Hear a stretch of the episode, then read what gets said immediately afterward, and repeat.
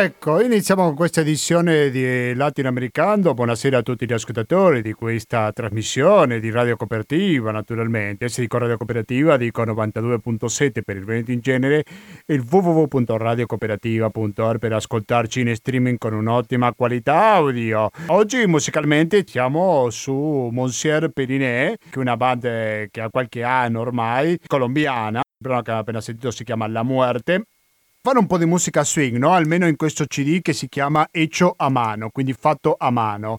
Oggi ci accompagneranno musicalmente i colombiani, anche se informativamente non è che ci spostiamo da tanto, perché ci saremo in, in Ecuador. Andremo in Ecuador da lunedì scorso che c'è un nuovo presidente, il suo nome è Guillermo Lasso, che un po' rompe con la egemonia, se possiamo dire, di sinistra, ma dico se possiamo dire perché dopo Correa è stato un presidente assai discusso, come il caso di Lenin Moreno, che di sinistra aveva ben poco. Il discorso che adesso la destra entra votata, non è come Lenin Moreno che si è insediato con idee di sinistra perché era il seguace, il vicepresidente di Correa e che poi ha cambiato completamente i piani quando era ormai al potere. Il caso di Lasso sotto quel punto di vista è diverso e andremo a conoscerlo meglio ed è per questo che fra poco saremo in collegamento con Quito, con la capitale dell'Ecuador, per avere aggiornamenti, per capire meglio di cosa si tratta questo cambiamento e quanto forte sarà. Però prima stavo parlando della Colombia, cioè musicalmente. È vero che non approfondiremo oggi più di tanto, però qualche aggiornamento lo possiamo dare perché ancora oggi 27 maggio, domani si compie un mese delle proteste del paro nazionale, ne abbiamo dedicato ben due trasmissioni completamente, interamente alla Colombia e ritorneremo sicuramente su questo paese.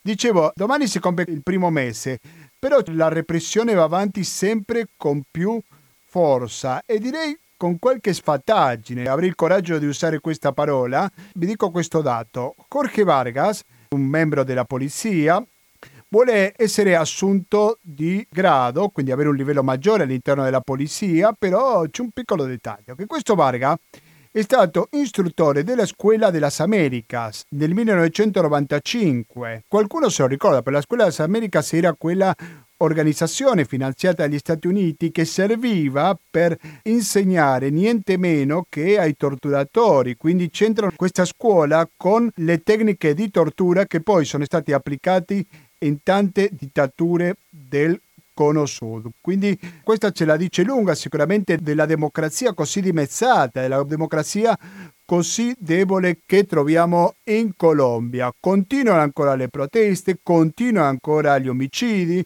continua ancora la dura repressione. È un tema che stiamo seguendo da un mese, da che sono partite queste proteste e che continueremo a farlo nelle prossime edizioni di Latinoamericano.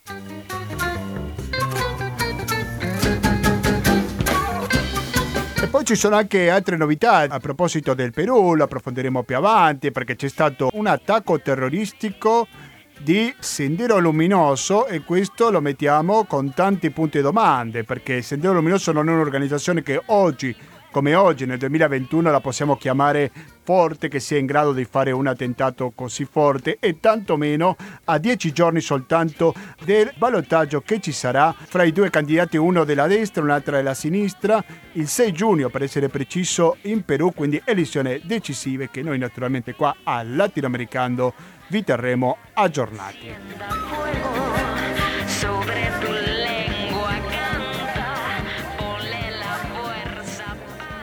Stiamo dando tante informazioni. Adesso risentiremo musica, però di pubblicità non sentiremo in nessun momento. Di questo potete essere sicuri, cari ascoltatori. E allora come sopravviviamo senza essa? Risposta numero 1 120 82 301 che naturalmente è il conto corrente postale. Risposta numero 1 il RID bancario. Risposta numero 3 il pago elettronico. Risposta numero 4 il contributo con l'associazione Amici Radio Cooperativa che lo ricordo lo potete detrarre dalle tasse. Per più informazioni mi raccomando visitate il sito della radio che è www.radiocooperativa.org così siete informati su come contribuire con Radio Cooperativa ma anche potete recuperare tante trasmissioni attraverso i podcast, potete anche vedere il palinsesto aggiornato e tante informazioni su diversi programmi naturalmente di Radio Cooperativa. Quindi lo ripeto www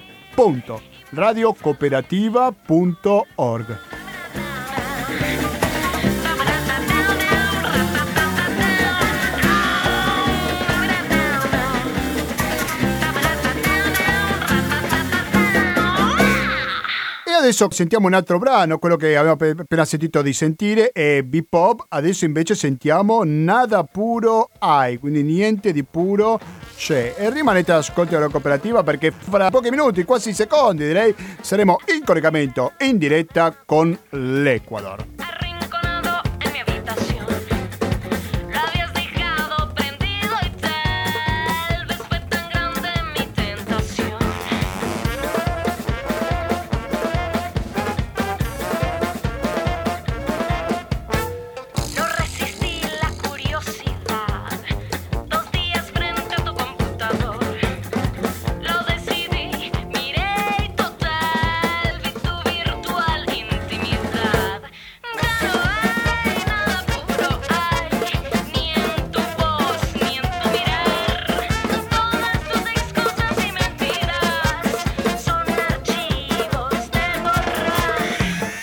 19 e 29 minuti. Stiamo sentendo Monsieur Periné, la musica della Colombia che ci accompagna oggi in questa edizione di Latinoamericano che sarà centrata sull'Ecuador perché c'è un cambiamento molto importante. Adesso capiremo quanto importante è questo cambiamento. E per farlo è che chiediamo lumi a Davide Matrone. Davide Matrone, buonasera e bentornato al Latinoamericano. Buonasera a tutti, è sempre un piacere essere con voi. Il piacere ciao, è di averti come ospiti. Davide Matroni insegna alla facoltà di comunicazione dell'Università Salesiana. Sei a Quito, alla capitale, giusto? Adesso, Davide. Sì, è così, sì, Ok, sì. perfetto. Sono qui a Quito e sì. Prima di tutto, possiamo presentare in società, per così dire, questo nuovo presidente? Si è insediato lunedì scorso come nuovo presidente dell'Ecuador. Prima non l'ho detto agli ascoltatori, però una cosa che ha fatto ieri, mercoledì, una cerimonia con i popoli originari, sono stati rappresentanti di diversi popoli originali, a Tomboloma, nella montagna, faceva 5 gradi, quindi molto freddo, e lui ha fatto anche una riconoscenza verso i popoli originari straordinaria, almeno a parole, poi vedremo quanto avrà di realtà durante la sua presidenza. Però possiamo presentare chi è Guglielmo Lasso, Davide? Allora, intanto Guglielmo Lasso ha vinto le elezioni recentemente con un buon margine di, di scarto rispetto al candidato del 5 È stato un risultato inaspettato. E chi è Guglielmo Lasso? È un imprenditore, è un banchiere, un una, un imprenditore che si muove nell'ambito della finanza, dell'economia, gestisce varie banche, la principale è il Banco di Guayaquil, praticamente il banco della sua città, da dove proviene, della costa, fa parte di quella eh, oligarchia costegna eh, liberale che eh, si è formata negli anni durante il boom economico degli anni 70, 80 de, dell'I e inoltre ha diciamo, le mani gestisce altri, uh, altri commerci con l'estero, diciamo è un imprenditore commerciale e, ed è un banchiere principalmente. E come ti dicevo fa parte di quella oligarchia liberale uh, che si differisce dall'altra un po' più reazionaria che si esprime con il Partito Social Cristiano. Eh, Lasso invece è il fondatore del partito Creo, che intende per Creo come creare opportunità, eh, che è una destra diciamo, più istituzionale, una destra che ha più esperienza nella gestione della macchina statale e quindi viene da, da quest'area, da quest'area politica. Eh, è il classico uomo che si è fatto da solo, un po' un Berlusconi uh, dell'Equador, per intenderci, per far intendere ai connazionali italiani. Ovviamente un Berlusconi versione più ridotta, perché Berlusconi, l'impero che ha Berlusconi è molto più grande rispetto all'asso. Però, in sintesi, è, ha molte eh, caratteristiche simili al nostro ex presidente del Consiglio. Eh sì, e, e, niente, dopo, dopo aver tentato per tre volte la presidenza, la conquista del palazzo Carondelet, la sede del governo, della presidenza, poi alla terza volta in quest'ultima ci è riuscito e tre giorni fa, il 24 maggio, ha eh, dato il suo discorso di insediamento per iniziare il suo corso che durerà quattro anni. Lui, a differenza di Lenin Moreno, che magari prima lo si vedeva come un leader progressista, quando ha raggiunto il potere ha cambiato e ha deluso più di uno. Di Guillermo Lasso stiamo parlando di un caso diverso perché lui già sin dalla campagna elettorale si capisce che è un, un esponente della destra, un esponente sicuramente non poco reazionario. Non so se è così veramente. Allora, su Lenin, beh, chiaramente c'è stato un tradimento sostanziale, innegabile da parte di Lenin Moreno, che una volta che ha vinto le elezioni nel 2017, nell'arco di 3-4 mesi ha cambiato totalmente rotta. Quindi da ex membro della Rivoluzione Ciudadana, dei governi progressisti di Correa che hanno applicato politiche keynesiane con l'intervento dello Stato, ridistribuzione delle risorse, eccetera, eccetera, la, eh, Moreno ha poi da, cambiato totalmente con l'applicazione di politiche neoliberali, si è affidato al modello neoliberale 100%, al Fondo Monetario Internazionale, ha ribaltato le relazioni eh, con, uh, nell'ambito nazionale e internazionale con la destra, a favore della destra, con governi reazionari, antisocialisti del continente. Quindi in quattro anni si sono applicate con Moreno politiche neoliberali. Ridimensionamento dello Stato, riduzione del gasto della spesa pubblica, privatizzazioni, svendita del patrimonio pubblico e le conseguenze sono state nefaste. Detto questo, però, eh, l'asso non è che è stato a guardare in questi quattro anni. L'asso, così come tutti gli altri membri delle oligarchie che in un principio, dopo appunto l'abbandono di Moreno a, al socialismo del secolo XXI si sono alleati tutti, hanno creato un'alleanza uh, politica sotto un profilo clientelare dove si sono spartite una serie di questioni, di amministrazioni, di gestioni. L'asso, diciamo, non, è, non ha presenziato in prima persona, magari è stato o gli hanno suggerito bene in questo, però il Partito Social Cristiano, Creo, lo stesso movimento indigena. Una volta che, che Moreno ha abbandonato l'alleanza o l'origine, la provenienza, poi hanno co-governato.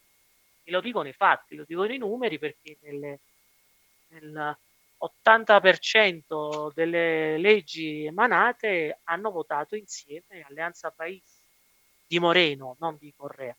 Poi Paciacuti, Partito Social Cristiano, Creo, Suma, eh, quindi hanno avuto responsabilità le destre eh, e anche il movimento indigeno fino a un punto nel disastro sociale ed economico che si è dato con Moreno. Eh, rispondendo alla, all'altra domanda, l'asso non deve come dire, fare cambio di rotta, lui da sempre, si è messo in politica, ha sempre dichiarato il suo modello di sviluppo neoliberale, libertà economica aperta, trattati di libero commercio, eh, apertura del mercato internazionale, lo ha detto, l'ho ribadito anche nel, nel suo discorso. Quindi non, no, l'asso su questo è più coerente, è di destra, è liberale, a favore del libero mercato e quindi applicherà e continuerà, secondo me, sotto un altro stile, un'altra forma, le politiche eh, neoliberali che si sono implementate con Moreno nei quindi in Ecuador, a mio avviso, sotto un'altra forma, ma senza cambiare la sostanza, si applicheranno politiche economiche neoliberali per i prossimi quattro anni. E il problema è quando si promette una cosa e poi si dice l'altra, quindi possiamo criticare molto all'asso, ma in questo caso non possiamo dire che tradisce l'idea con la quale si presenta dinanzi agli elettori, no? No, su questo Almeno no. è coerente, diciamo. Sì, sì, questo è più coerente. Una cosa che magari vorrei aggiungere, che è stata detta in modo ovviamente strumentale durante la campagna elettorale da Lasso e non solo da lui, ma il fatto di aver ribadito che per 14 anni in Ecuador sia, stato, sia stata governata dalla sinistra, quando non è stata così.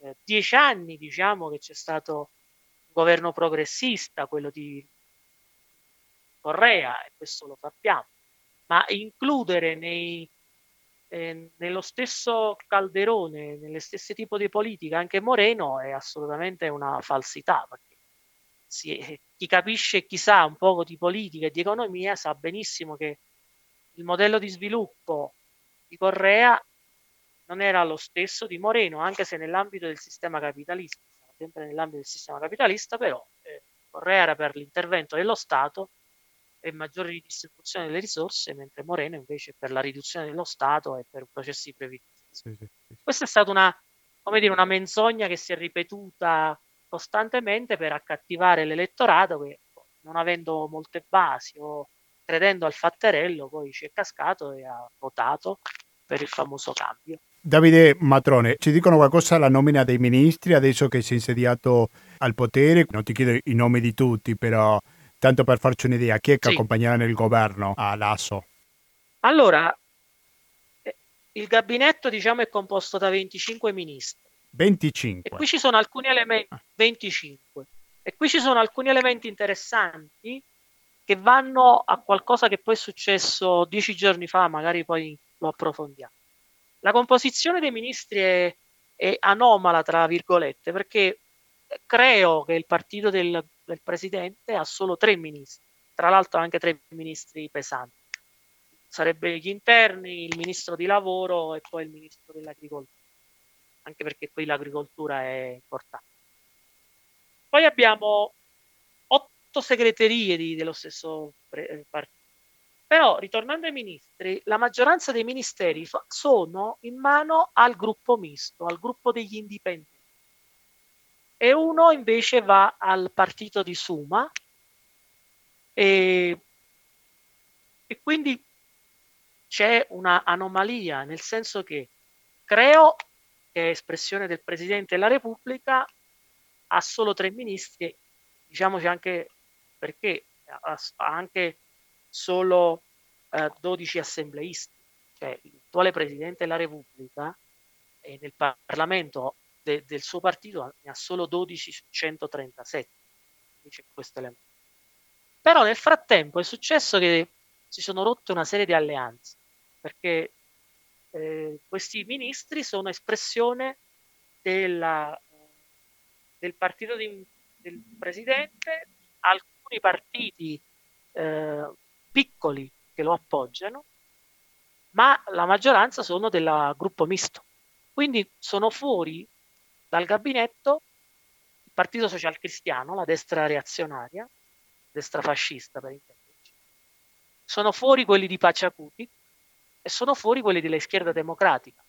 Si presupponeva che nella conformazione del gabinetto ci fossero ministri appartenenti a questi tre partiti che hanno appoggiato, il Partito Social Cristiano ha appoggiato in prima fase l'alleanza con l'Asso, la schierda democratica nella seconda vuelta ha appoggiato l'Asso, Paciacutic ha fatto un lavoro, vo- uh, lavoro sul voto nullo ideologico, però alla fine niente, c'è questa presenza di ministri.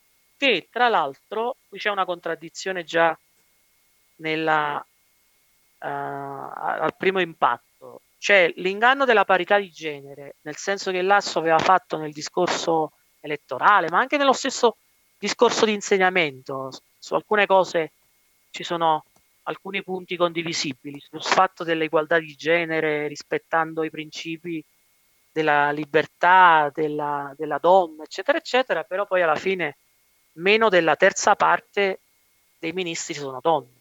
Quindi a parlare è un bel discorso, però poi nei fatti la compagine governativa vede poca presenza di donne e uh, l'esclusione di alcuni partiti che hanno appoggiato l'asso nella prima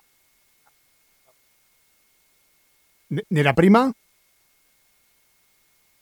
E nella seconda tornata elettorale. Ok. Ok, sì, sì, molto chiaro. Come eh, rispetto... scusa, scusa. Prego, no, prego, è caduto un po' la voce, se puoi ripetere l'ultima parte? No, dico, rispetto ai ministri ci sono alcuni che già hanno esperienze nel passato, eh, come il ministro eh, Cesar Monte, che è il ministro degli interni, e la Valencia della sociale, Marcello Cabrera Palacio dei, dei trasporti, per menzionare alcuni. Mm, la maggior parte sono, tra virgolette, sconosciuti, sono nuovi. Diciamo il 30% dei ministri sono, pers- sono persone che già hanno avuto esperienza, hanno avuto già mediaticamente, già sono conosciuti. E l'almir- am- l'almirante, l'ammiraglio, ministro della difesa, anche, no? La, il ministro della, della difesa nazionale, dato a un ammiraglio che comunque già ha avuto incarichi nel passato. Però la maggior parte dei ministri sono nuovi, tra virgolette. Quindi questo è un elemento che pure dà curiosità. Sì, curiosità però che potrei marcare, marca o no una, una dissociazione, se così possiamo chiamarla, fra la politica tradizionale e la società civile? Io penso che uh, Lasso uh, in un primo momento sta cercando e lo sta facendo anche abbastanza bene, di smarcarsi dal passato, di smarcarsi con tutto quello che è successo negli ultimi quattro anni con Moreno, ripetendo, non, anche se è stato comunque eh, in go- governanza, però vista l'accettazione popolare di Moreno che è sotto l'8% e, e non si ha un buon ricordo di lui, quindi Lasso ha evitato tutto quello che era vicino a Moreno. E, e poi ci sono alcuni elementi che presagiscono un'apertura eh, rispetto alla società civile, a, ad alcuni movimenti, sulla, sul discorso della democrazia liberale, classica, sulla difesa della libertà individuale, della partecipazione, dell'associazionismo. Quindi su questo io penso che, che stia lavorando anche ben assessorato perché, eh, anche perché poi diciamocela tutta, eh, essere migliore di Moreno non è che ci voglia molto. e quindi qualsiasi cosa faccia Lasso va sempre primi meglio. 100 giorni, nei primi sei mesi va, va benissimo, ma per tutti. Poi, vedo, non, sì, sì. Non, non, non, ci vuole molto per, per avere un minimo di miglioramento rispetto a quello che ha fatto o non ha fatto Moreno. Quindi su questo io penso che ci stia lavorando abbastanza bene, però poi i, i noccioli verranno a galla quando si tratterà di mettere su le politiche economiche, perché poi qui abbiamo, apriamo una parentesi sulle, sulle contraddizioni che si possono aprire.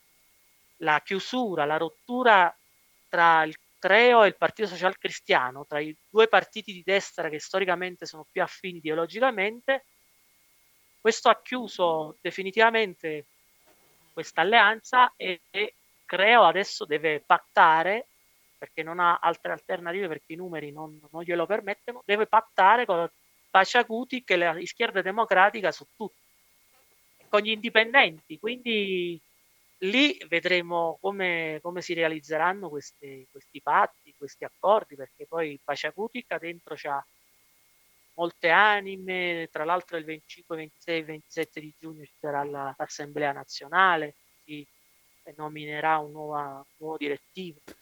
Schierda Democratica è un centro centrodestra moderato, anche se la parola è schierda democratica no, sì, può portare a inganno. Davide Matrone, parliamo un po' della componente indigena. Tu prima parlavi di Paciacuti, all'inizio di questa chiacchierata abbiamo detto qualcosa sulla presenza di Lasso con gli indigeni in una cerimonia che mi ha fatto ricordare quello che si fa in Bolivia, no? quando si insedia un nuovo presidente, Evo Morales lo faceva sempre, che va prima, appena insediato, dai popoli originari per una cerimonia ancestrale. Ma quale sarà il rapporto di Guillermo Lasso con i popoli originari? Allora, intanto ci sono state le fasi pre- previe, precedenti, un po' uh, discordanti. Una comunità molto divisa all'interno. Ah sì, assolutamente. Divisa ideologicamente, divisa geograficamente, culturalmente, perché il movimento indigena all'esterno da fuori può, può sembrare omogeneo, ma non è lo stesso nella costa, nella serra, nella zona delle cordigliere, nella zona amazzonica. E tra l'altro il braccio politico che si chiama Paciacuti, che è il partito che, che è nel, de, nel Parlamento, eh, diciamo è espressione più della destra del movimento che del, della parte del movimento. Detto questo, due elementi prima di andare a quello che mi chiedi. La prima riferisce alla elezione dell'attuale presidente dell'Assemblea, che è della Pacifica.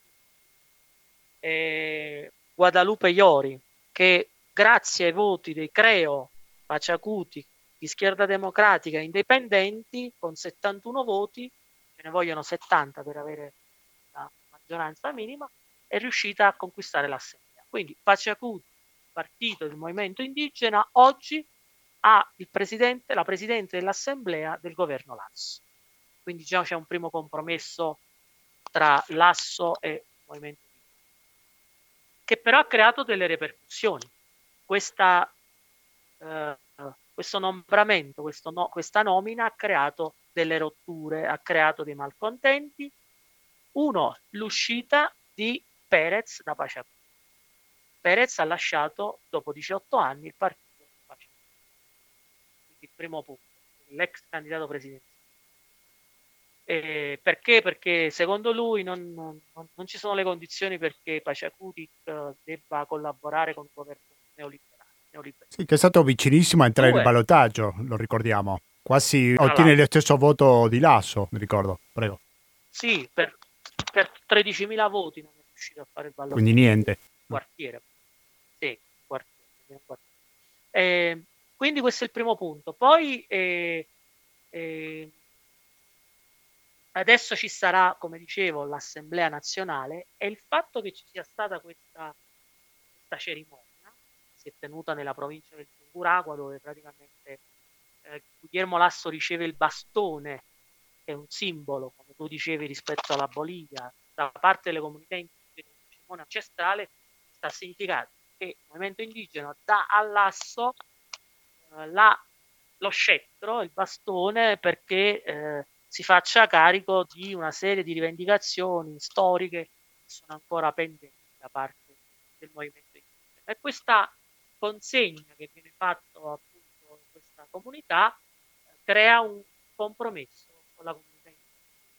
Però questa è una contraddizione, perché il movimento indigena si era espresso contro l'asso contro Araus nella campagna elettorale. Quindi il voto nullo ideologico, che poi voto nullo ideologico non è stato, poi sotto banco alla fine quei voti sono andati a Lazzo, perché Lazzo non avrebbe vinto senza questi voti del movimento indigena, poi adesso si è qua si visibilizzano le contraddizioni del movimento indigena.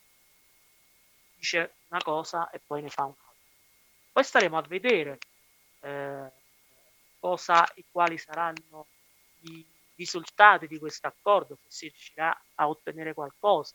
Io penso che ritorno alle questioni economiche quando si parlerà di trattati di libero commercio, quando si tratterà di sfruttamento delle minerie, quando si implementerà il modello di sviluppo neoliberale, poi non lo so, la comunità indigena o quale parte della comunità indigena continuerà a restare con l'asso e è successo poi con Moreno.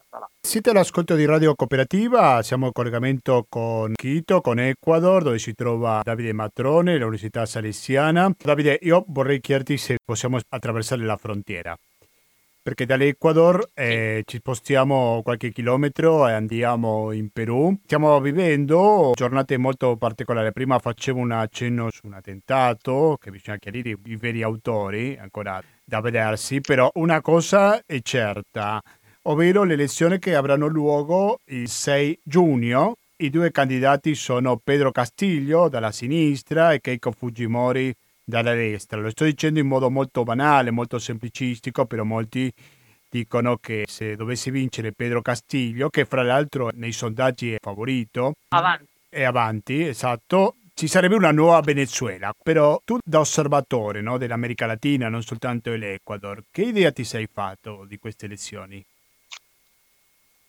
Beh, intanto come sempre per comprendere il presente bisogna anche andare indietro capire cosa è successo negli ultimi anni. E lo dico proprio con due parole. Il Perù ha vissuto una crisi, eh, un'instabilità politica, istituzionale e sociale non indifferente, anche se da un punto di vista mediatico è uscita poco. Però negli ultimi anni il Perù ha vissuto veramente momenti critici eh, che hanno poi portato alla situazione attuale. Poi sono cambiati tre presidenti, uno si è suicidato, stiamo parlando dell'ex di Alan Garcia, sì. Garcia, poi eh, l'altro polacco, adesso non mi ricordo. Comunque c'è stata una situazione di instabilità politica non indifferente. E siamo arrivati alla situazione che stiamo vivendo, una sorpresa eh, che non si aspettava. Da qui, eh, da, da, noi che siamo vicini di casa al Perù, non si aspettava che Castiglio arrivasse, Pedro Castiglio arrivasse a disputarsi il ballottaggio, che secondo le, le encuestas, no, i sondaggi lo danno a un 45% di intenzione di voto, mentre invece Keiko Fujimori, la figlia dell'ex presidente Fujimori, è attorno al 35%. Quindi ancora ancora oggi c'è praticamente un 10% di maggioranza che eh, vede in vantaggio Pedro Castillo, quindi dovrebbe vincere queste elezioni.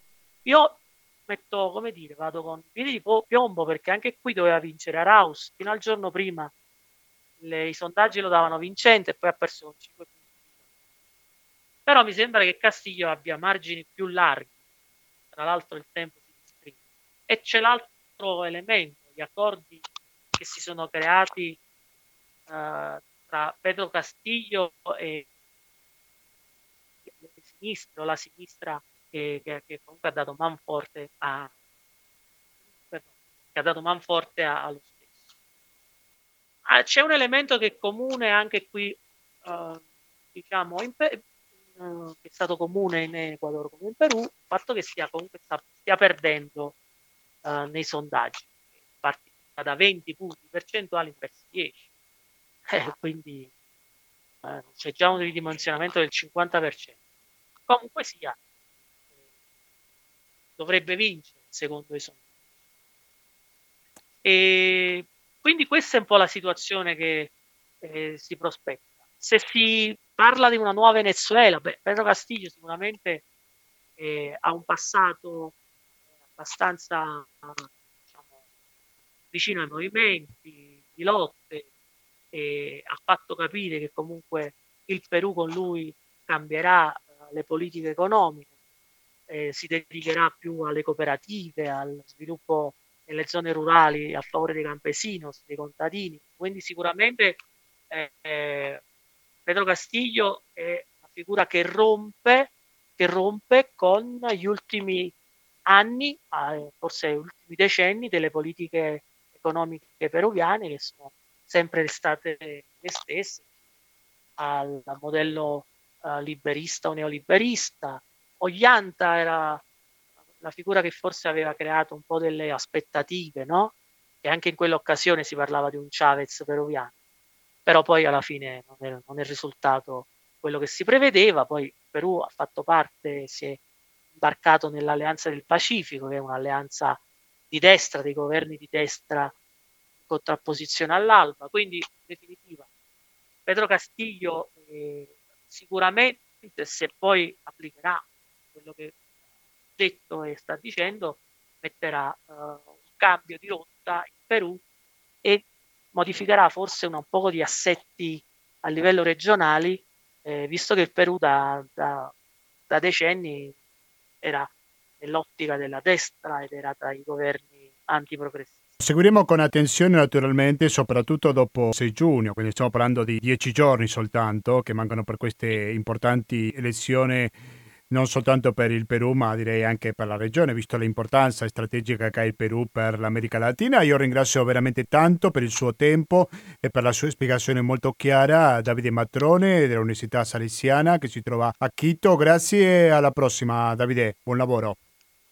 Grazie, Grazie Gustavo, un saluto a tutti voi e bocca al lupo Un, latinoamericano. un saluto, grazie mille.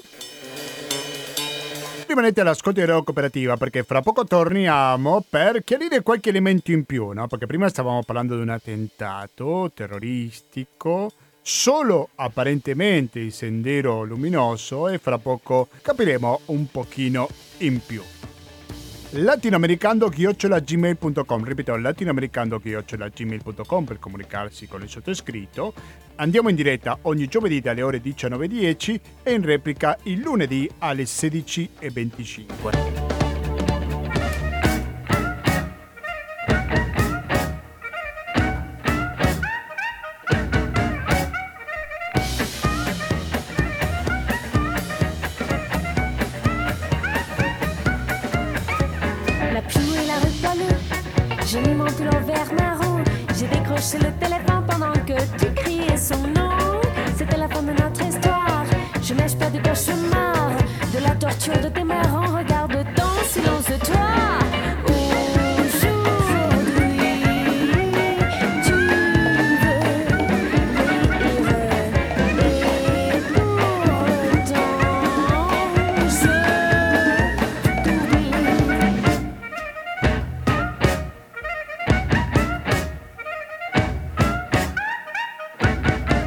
e 4 minuti siete sempre all'ascolto di Radio Cooperativa. Apriamo quest'ultima pagina, quest'ultima parte direi perché in realtà tracciamo una linea di continuità con quello che stavamo parlando prima con il nostro intervistato Davide Matroni in diretta dall'Ecuador. Stiamo parlando di un attentato, vi raccontavo prima, un attentato dove sono morte 16 persone.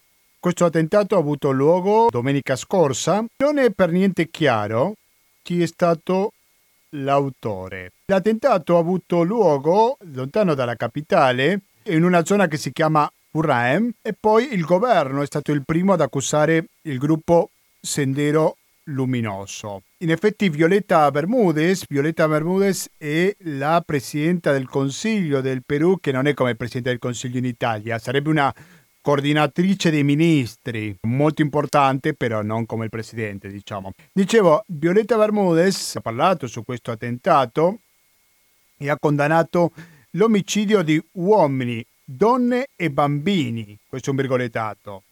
E poi ha detto la nostra solidarietà con le famiglie delle vittime.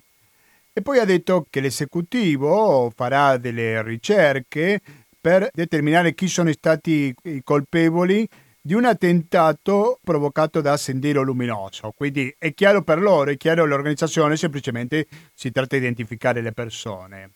Dall'esecutivo porteremo avanti tutte le ricerche che corrispondano per punire i responsabili. Questo attentato ha lasciato, dicevo, 14 persone morte, fra le quali due bambini. Secondo questo comunicato che hanno lasciato i terroristi, hanno parlato di una pulizia sociale e lo hanno ammazzato a queste persone con armi da fuoco. Ci sono molti dubbi sicuramente su questo caso, perché prima di tutto un attentato che si produce a soltanto due settimane delle elezioni.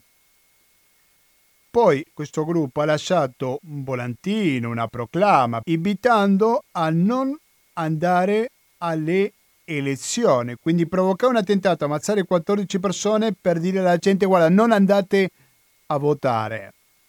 Altra cosa un po' strana. Quindi qua ci sono molti dubbi per quanto riguarda questo massacro, per quanto riguarda gli autori sto parlando naturalmente, perché hai bisogno, se tu vuoi provocare il terrorismo, sei un terrorista, perché hai bisogno di ammazzare 14 persone perché non vadano a votare?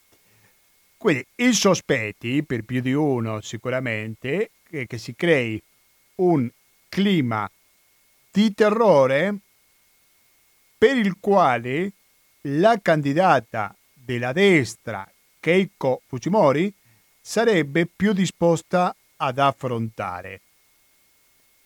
Quindi, qualora dovessi passare l'idea, far credere alla popolazione che è stato evidentemente il sendero luminoso a provocare un massacro così grave, questo sicuramente non favorirà il candidato Pedro Castillo della sinistra. Vi racconto un'altra cosa. Io naturalmente che ho contatti pure in Perù e uno di questi contatti prima lo sentivo al telefono e mi diceva che non voleva intervenire, lo ha fatto in altra occasione, aggiungo io, per il semplice motivo che aveva paura. Questo contatto mi diceva che, attenzione Gustavo, che la popolazione è molto divisa, è molto frazionata fra la destra e la sinistra e quindi se io parlo probabilmente qualche rischio corro. Sto trasmettendo queste parole del mio contatto per il semplice motivo che vorrei far chiarire come arriva il Perù a queste elezioni che avranno luogo, lo ricordo, fra soltanto una decina di giorni. Quindi questo è il panorama. Oggi abbiamo parlato sia dell'Ecuador, ma anche abbiamo detto qualcosa sulla Colombia e pure sul Perù. Quindi questo è un panorama molto difficile, un clima molto pesante che proveremo a capire meglio nelle prossime edizioni di Latinoamericano.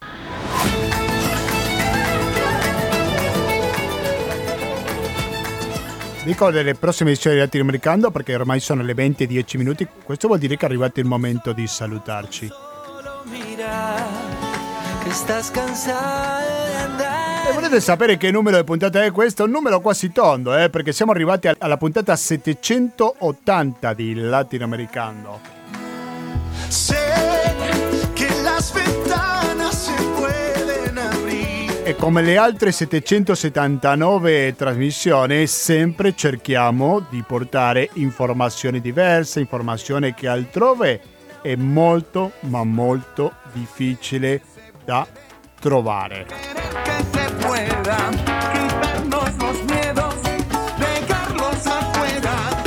Quindi quando vi chiediamo un contributo a Radio Cooperativa lo state dando non soltanto a queste emittenti ma anche uno spazio di libertà, uno spazio per sentire controinformazione. Come farlo? Attraverso il conto corrente postale che è il 120 82 301, il contributo con l'associazione Amici di Radio Cooperativa che lo potete detrarre dalle tasse, il pago elettronico e il RID bancario. Per avere più informazioni, mi raccomando, visitate il sito ufficiale Radio Cooperativa, eh? perché abbiamo un sito ufficiale che è www.radiocooperativa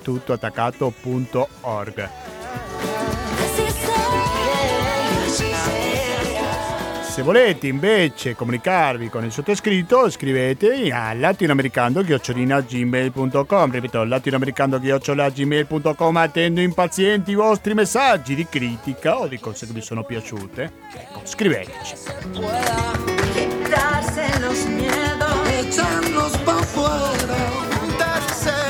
Allora, noi stiamo concludendo, però vi dico due motivi, eh?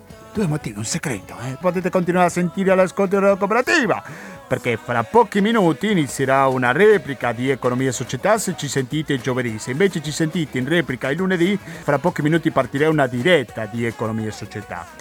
Se parliamo del giovedì dalle 22 fino alla mezzanotte e mezza invece sarà il momento di ascoltare Internotte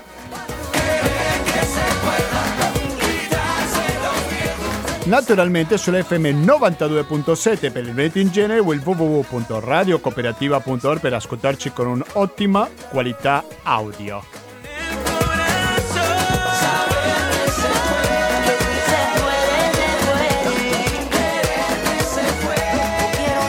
Quindi basta, continuate all'ascolto della cooperativa, mi raccomando, eh. noi ci risentiamo alla rassegna stampa. Da Gustavo Claros, grazie e alla prossima!